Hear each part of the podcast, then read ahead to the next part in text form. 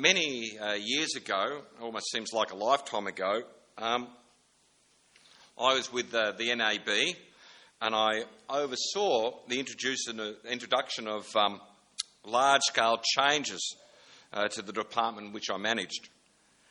Um, if you talk to anybody involved in introducing uh, such large scale changes to any organisation, they will tell you how difficult it is at best. And in fact, sometimes what a nightmare it is. Well, added to that, a department full of very conservative bankers who lived and breathed rules and regulations, it was quite a difficult time. One of the major issues, of course, was they always wanted to revert to old habits, despite explicit instructions to the contrary. Whilst I understood their position, ha- we had to change. I was given a task to do. The industry was changing, and we had to change to keep up. Well, we sort of have a similar situation in our reading this morning. Now, you remember last week how I said that Jesus had left the disciples five things. Five things that they now had to do.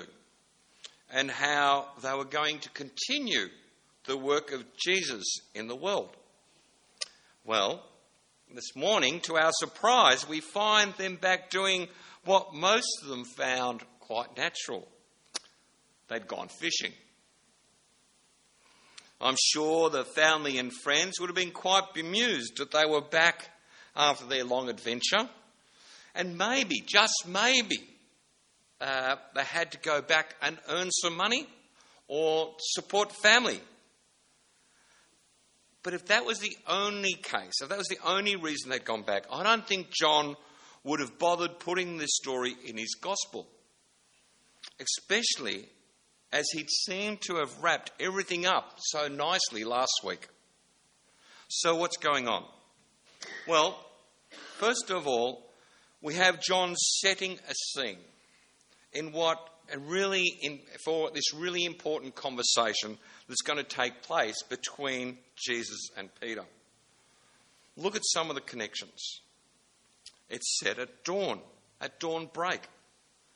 They don't recognize Jesus at first should remind us of Mary at the tomb. The charcoal fire should then remind us of the events of Good Friday, where Peter had stood around a charcoal fire. And on three occasions, he denies that he was one of Jesus' followers. And this seems to be the purpose of the story.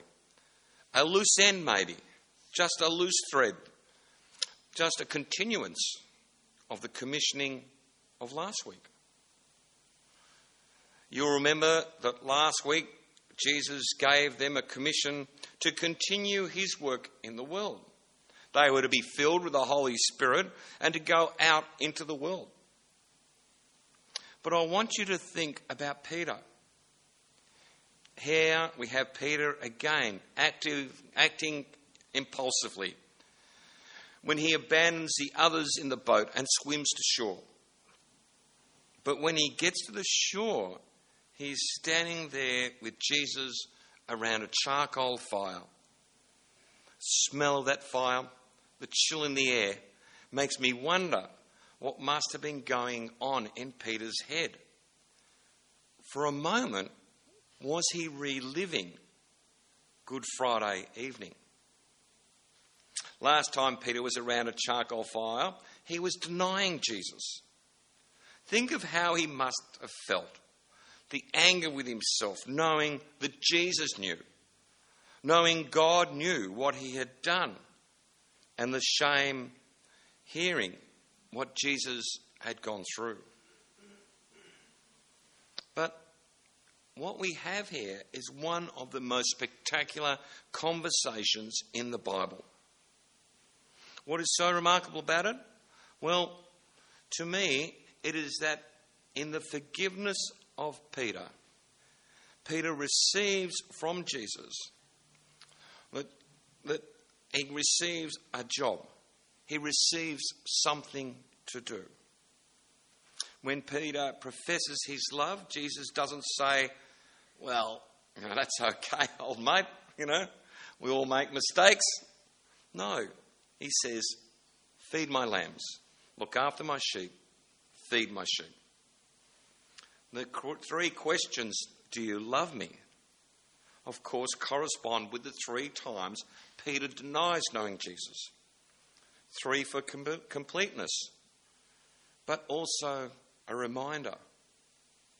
The smell of the charcoal in the air again. I suspect Peter's night of agony and the night of Jesus' agony returned for a moment. But it is dealt with. Jesus, the Passover lamb, takes away the sin of the world. Peter's sin included. Your sin, my sin. But the way the sin is dealt with varies from individual to individual, from case to case. But as we see with Peter, Jesus goes to where the pain is the memories of old failings, old scars. I guess this is why so many people resist Jesus.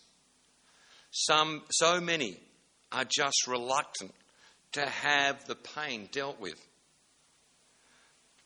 It's, it's a type of old habit, isn't it? We, we are so used to having the pain, the guilt, the anger, we'd much rather stay there. Yes, it hurts. Yes, it holds us back. But we are so used to it, we are happy to stay there. Unfortunately, it often takes something to give. When we can't take it any longer, and maybe then we'll let Jesus in. When Jesus opens Peter's wounds with, Do you love me? A lot has been said about the language. But what I think matters is not so much what's being said. What matters is the question is being asked and answered. But each time Peter answers Jesus, he doesn't get a pat on the back. Jesus, uh, Jesus doesn't say, Well, that's okay. No, each time Peter is given a job to do, a fresh commission.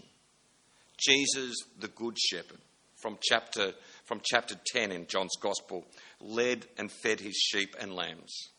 He guided them to and from pastures and kept them safe. He knows them and they know him. Last week I said that Jesus commissioned the disciples as the Father has sent me, so I'm sending you. But imagine Peter's surprise when he is told that he is to share Jesus' task of being the shepherd.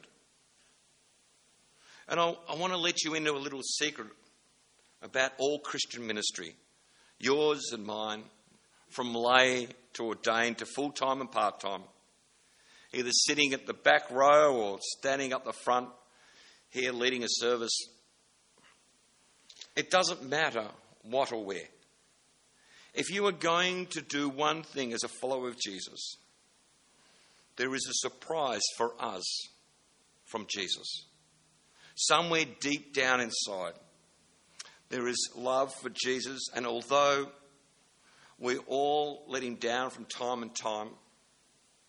He wants to find that love, to give you a chance to express it, to heal the hurts and failures of the past, and to give you work to do. These are not things to do that are going to earn your forgiveness. There is nothing you can do, nothing I can do, that would ever be enough. Our forgiveness is earned through grace. But things are given to you to do, just like Peter, out of the joy and relief that you are already forgiven. Things to do are given to us precisely as a sign that we are forgiven. Things to do that might be costly because Jesus' own work was costly things that might mean suffering. even death for some Christians. We have seen that play out recently, haven't we? I mean, we only have to look at Sri Lanka, where many Christians paid a costly price simply because they are a church worshipping Jesus. But we should also be always and be ready to be surprised by God. The disciples were, as they were fishing that morning, they were surprised by the huge catch. They were surprised by Jesus himself. And I have no doubt that when they got going on the task Jesus had set them to continue his work, that they were surprised by themselves. Peter, I am sure, to his surprise, goes from strength to strength. Even though, if you read Acts, he still gets muddled up a lot of the time. Eventually, though, he completes his task and becomes a great shepherd. And eventually, he too lays down his own life in turn for Jesus' flock.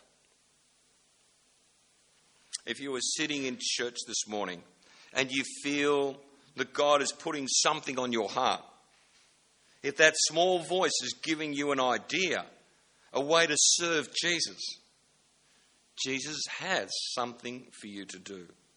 It may well be a surprise. Please speak to somebody, speak to one of the wardens, speak to me, speak to somebody about it. To our surprise, God trusts us to do things on His behalf. It might seem a small thing, like, I don't know, talking to some new person over morning tea, or a bigger thing, like going off, like Bethany, to Cambodia.